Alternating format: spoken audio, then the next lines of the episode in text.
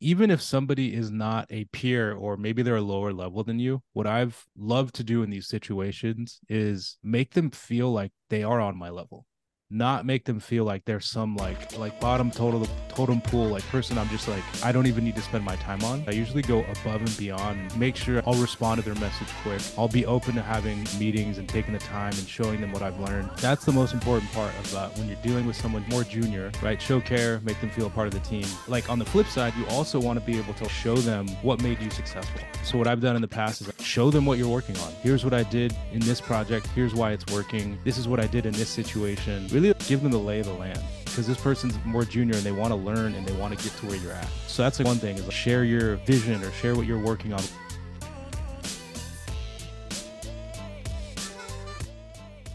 Ladies and gentlemen, welcome in to the Free Retiree Show, your go-to podcast for your career and your finances. I'm your host, wealth manager Lee Michael Murphy, and I'm alongside the greatest, the brightest, the Venezuelan persuasion, Sergio Big Boy Valentino Patterson. What is up, everyone? You know what's funny about Valentino is now Darren, my son, my 10 year old, he likes to call me by my full name now. I'll wake up, he'll be like, hey, Sergio Valentino Patterson, stop. I love your mama, and I think she makes great decisions, but what was she thinking about that Valentino? It was a popular name, believe it or not. Sergio Valentino was a popular name back in the 80s. Was it really? In, in, Venezuela and in Spain. And that's where my mom is. That's where her roots are. And it was just a big, very popular name. She pretty much got to name all of us, if you haven't noticed that by now. My dad had no say in the matter. Does not surprise me one bit. Welcome in, listeners. Today, we're going to give you a career advancement edition. We got this request via email on how to talk with peers, juniors, and leadership, right? And I thought, oh, that's a really interesting question. And I think that is a valuable discussion. And so Serge has brought put together some different tips on how you got to talk to the different people at your organization or that you might be working with. And I think it's a really good topic. So Serge, what's your thoughts on this? Yeah, I think communication, when I saw this request come through, I thought I was like the general theme is like how to communicate at work, right? And then the more you dig into it, it's like there's different layers and levels of communication. So the way we thought about breaking this down was like when you're working with people who are might be junior than you, you have your peers and then you have senior leadership. Maybe it's your boss, maybe it's your boss's boss. Ultimately, you want to be the same person through and through, but there are different strategies and different techniques that should work well depending on who you're talking to. So that's kind of what we want to talk about and prepare people to just be better communicators. When you were getting started in your career, how did it feel when you were talking to leadership, senior leadership? And what do you think was your biggest fear? I think in general, I was just always scared. Like, I remember just always being like I never felt prepared. I felt like I was going to say the wrong thing. I felt like they were more important than I was. And I think over time you learn that they just if it's a good leader they respect you and they just want to know what's what, right? But I think I do remember early in my career I was just super nervous all the time. Even when we were enterprise, I remember we'd have area managers who would just pop into the branch at any given moment right? It always keep us on our toes, and it was just a, it was an interesting thing. I, so I think when we're early in our career, you don't know what to do because there isn't a blueprint. We talked about not being a fin- not having a financial blueprint for young people. There isn't a career blueprint either for young people, so you don't really know what to do in those situations. Yeah, no, I totally agree. But let's start with it. You want to start with? Yeah, you know, well, uh, let's start with what I wanted to start with was how to deal with people like younger than you, or not younger, but more junior. Okay. So I think as I've gotten farther along in my career, like this is super important. But even if somebody is not a peer or maybe they're a lower level than you, what I've loved to do in these situations is make them feel like they are on my level not make them feel like they're some like bottom total totem pool like person i'm just like i don't even need to spend my time on. Mm-hmm. so i think in these situations i usually go above and beyond and make sure i'll respond to their message quick. I'll be open to having meetings and taking the time and showing them what i've learned. And i always get feedback like hey like you really made me feel like part of this thing. And it really comes down to showing care. So when you're speaking with people who are like a lower level, don't make them feel like they're at a lower level, right? So the first thing you do is show care and make them feel like you all are even though you're not equals technically on the way the the reporting line or whatever maybe you're a higher level what's important is not not make them feel that way yeah i could not agree more i think we see a lot of strife when people maybe even get promoted. We can all think about the time when a coworker got promoted and then their personality changed. They might think I'm above them now, so I need to start acting above them and flex some power and be more forward, whatever it is, there's that change. And I think for the most part, it rubs people, it can rub people the wrong way. I'm thinking about past situations where I saw someone get promoted and their demeanor change, and then everyone else is talking. About this now they're being a dick. Yeah. And you don't want people to say that. I hope that as I've gotten further in my career, like I'm still the same person I was. I just have more responsibility now, or maybe I'm in a better role, or maybe I'm getting paid more, or whatever. But you want to be that same person, but maybe you tweak your things here and there. So I think that's the most important part about when you're dealing with someone more junior, right? Show care, make them feel a part of the team. It's important that you share, like on the flip side, you also want to be able to show them what made you successful, right? So what I've done in the past is show them what you're working on. Here's what I did in this project. Here's why it's working. This is what I did in this situation. Really give them the lay of the land right? Because this person's more junior and they want to learn and they want to get to where you're at. So that's like one thing is like share your vision or share what you're working on, whatever you want to call it, so that they know how you work, so that they can maybe take nuggets from the way you did something and bring that into how they're working. I think the other thing is uh, is listening. I've helped and mentored many younger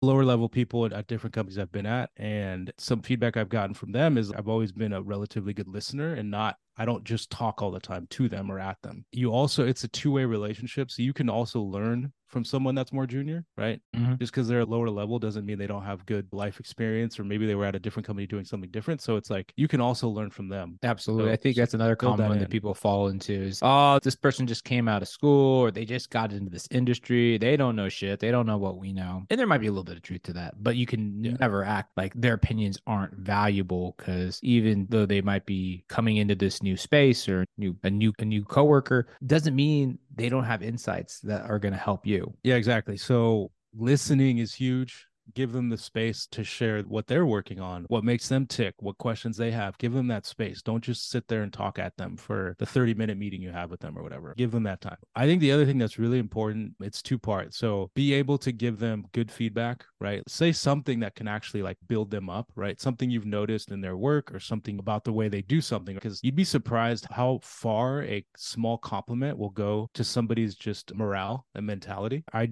do that as often as I can now and I got recently in a meeting, I called out there was somebody who does just some kind of behind the scenes work on our team. And I called them out in a meeting and I gave them kudos. And later on, my manager was like, Hey, you have no idea how much that meant to that person. It changed their whole engagement. Who knows? Maybe they were like fed up. Who knows what that person had going on? But the simple show of like appreciation or giving them kudos in a live forum goes a long way. Absolutely. And then on the flip side of that is be able to give them feedback constructive feedback. So you want to be able to give them kudos and tell them what they're doing great, but then also create a space where you can help them improve. You know, when I've mentored people, I've always created a space where like they can help me improve and then I can have time to uh, give them constructive feedback if that makes sense. So, hey, I saw you send this email out or I saw you do this thing. I think that was great. You took that initiative, but here's what you could do differently next time. So what you don't want is it just to be all kudos all the time and sunshine sunshine and rainbows. There's that constructive feedback element to this too. And I think giving kudos is easy,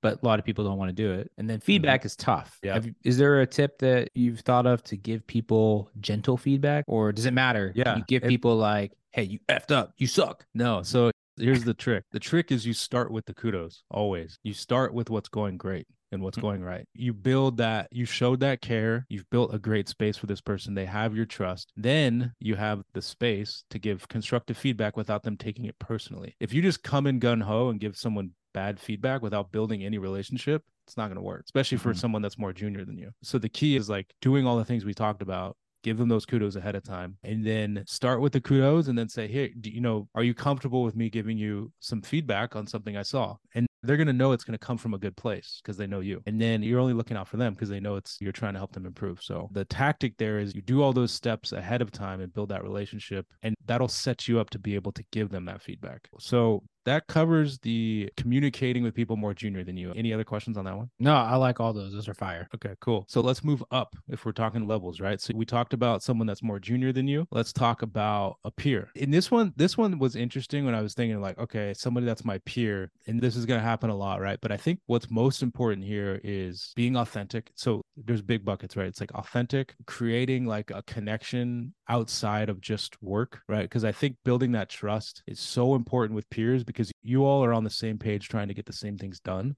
For your team, right? And then I think like understanding or something around like self awareness with your peers as well, like understanding, okay, how do I fit on this team? So there's a few different buckets when it's when it comes to peers, but it's mostly like connection, building trust, be authentic. Don't what not to do is play that political game where you're just like kissing up to your manager all day long and trying to get promoted. So when I say be authentic, be yourself, understand that it's like we're all in the same team here. So figure out how you can help that person. So the biggest, I think, bucket in here in this peer conversation is like, as I was thinking about this, what can I do to help my peer make this like team work better? And I think that's what people forget. I think they're always looking out, what can I do to make my life easier? And like, how can I get promoted? But if you're also looking out for your coworkers, it's just going to make completely a better environment. The people that are not being authentic, maybe they're just kissing ass to get the promotion. What would you say is the conversation like with other people that notice it? And is there anything you can do about that sort of person that's just kissing ass all the time. It's tough. It's tough for a culture. It's tough for an environment. I think what doesn't help is just like talking about that person behind their back or whatever. But in those situations, we've talked about how to deal with a difficult coworker before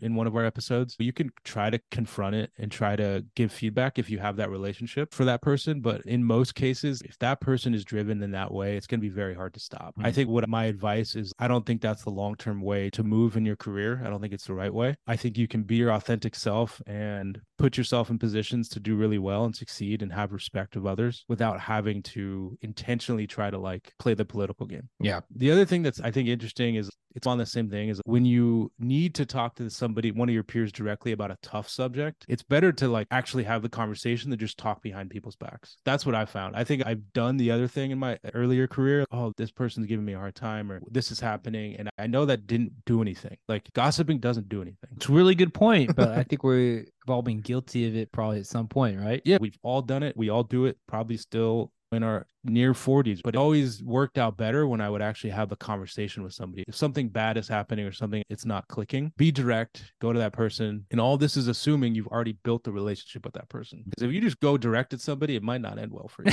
That's an excellent point. That is an excellent point. Yes. Yeah. So both of these buckets we talked about in the junior bucket and the peer bucket, you have those steps beforehand of building a good relationship with these people. And listening is also in this bucket as well. We talked about on the junior bucket. But when you're creating these relationships, like listening is a part of it. And that's when I think about peer, it comes down to building that team environment, trust, authentic experience. Mm-hmm. And that's going to create the team you want to be a part of when you're talking about peers, right? Yep. And then being direct and talking to them about issues when they come up. All right, cool. Any questions on peers? We good there? Love it. All right. So this is probably the most important one. In the grand scheme of thing, it's like how you come across with leadership and see people more senior than you has a huge impact on your career, right? Lee, you've probably seen this. Like when you're talking to a client who might be a 70 year old multimillionaire, or you're talking to a client that might be in their 30s, just starting out, you have different ways you communicate, right? Right. So I think it's important to recognize when you're dealing with someone more senior or a manager, it's like what I do on a weekly basis, they don't want to know about all the fluff, right? They want to know what's important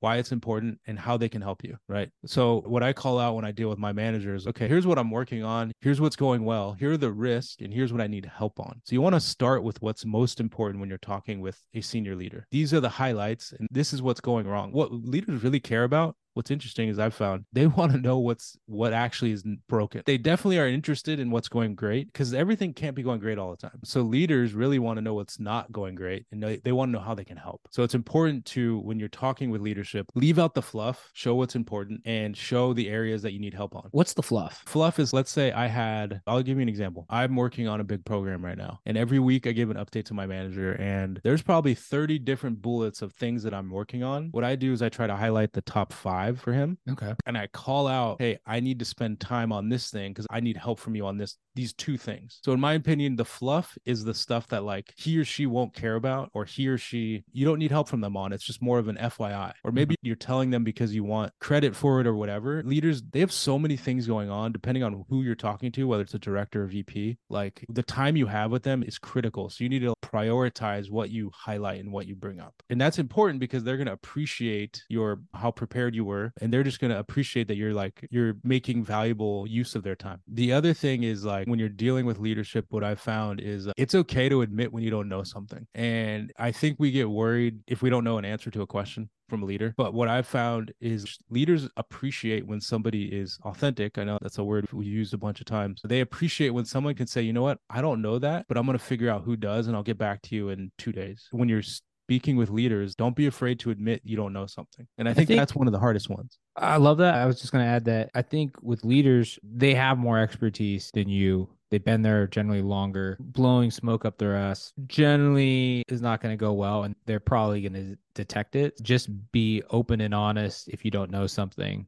I think yep. that is super important that I think a lot of people get wrong. Yeah, this last one is actually, you really don't understand how important this last one is. It's about being able to admit when you made a mistake, right? And proactively telling leadership that this thing didn't go the way I thought it was going to go. Here's why, and here's what I'm doing about it. They're going to appreciate this way more than two, three months go by and they end up finding out about something going wrong without you telling them. That's going to be a whole nother conversation. So if I see something going wrong or I made a mistake on this or that, I'll try to get be proactive and get to that early and inform leadership ahead of time before maybe they find out on their own. So hiding things does not usually end well. That's a great one. Yeah, and that comes up a lot because I think it's easy to like, oh, maybe they won't find out, or maybe this will just get swept under the rug. But you're better off just documenting it and in coming to them with what you're going to do about it, and then the last thing when you're dealing with senior leaders, don't just come to them with problems. I've said this before, but come to them with the problem, but then also the documented recommendation and how you're going to solve it. Very important. And like we talked about in a past podcast, how do you not end up looking like the whiner? Yes. And that's how you do it. You just say, This sucks. This is not working. this is not working it's going to be like, get out of my mm. office. Stop talking to me. You know, yeah. you get super annoying if you don't provide those solutions. Yeah. What I've been doing recently is uh, trying to figure out where leadership needs help, whether it's, is there a way I can stretch and do more? And if they see you as somebody who's willing to raise their hand to help them, I remember I raised my hand for something recently and my manager literally said, Hey, if you take this on, it's literally going to help me not have to worry about resourcing or hiring someone else long term, I think that's really going to help me. Like he's going to remember that. Uh, yeah. As the last part is bring recommendations to problems, resourcing, staffing. Those are problems managers and senior leaders have to figure out. So if you can help them not hire in this market, do it. That's amazing. Serge, I always forget how smart you are and generally label you as an idiot, but man, you really showed your value today, man. Thank Appreciate you. That. Thank you for those tips. Thank you. You always can bring me up. Or no, you brought me down. Bring me up. You're very good at that. That's my gift. Those are amazing, man. All right, folks. You got questions? Make sure you send them to ask at the free retiree. Those are some amazing tips from Serge. Yeah. So long for now. And uh, make sure you like and share our episode.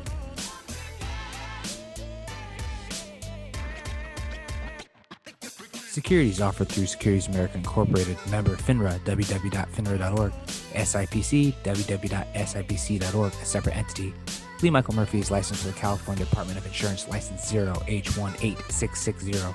Lee Michael Murphy is a investment advisor representative with Securities America Advisors, a registered investment advisor. The free retiree, Securities America Advisors, and Securities America Incorporated are separate entities. Career Advisor Sergio Patterson, attorney Matt McElroy are not affiliated with Securities America Advisors or Securities America Incorporated. Securities America Advisors, Securities America Incorporated, and its representatives do not provide tax or legal advice. Therefore, it's important to coordinate with your tax or legal advisor regarding your specific situation. The content heard in this podcast is not intended to be tax, investment, or legal advice and is intended as general guidance only. You should contact your own tax advisor, financial advisor, or attorney to answer questions about your specific situation or needs before acting upon this information. Third party sourced information or comments are not verified, may not be accurate, and are not necessarily representative of all client or audience experience. A portion of this event was paid by a third party. The opinions of career advisor Sergio Patterson do not reflect the opinions of Facebook Inc. The opinions of attorney Matt McElroy do not reflect the opinions of Castaneda and Company.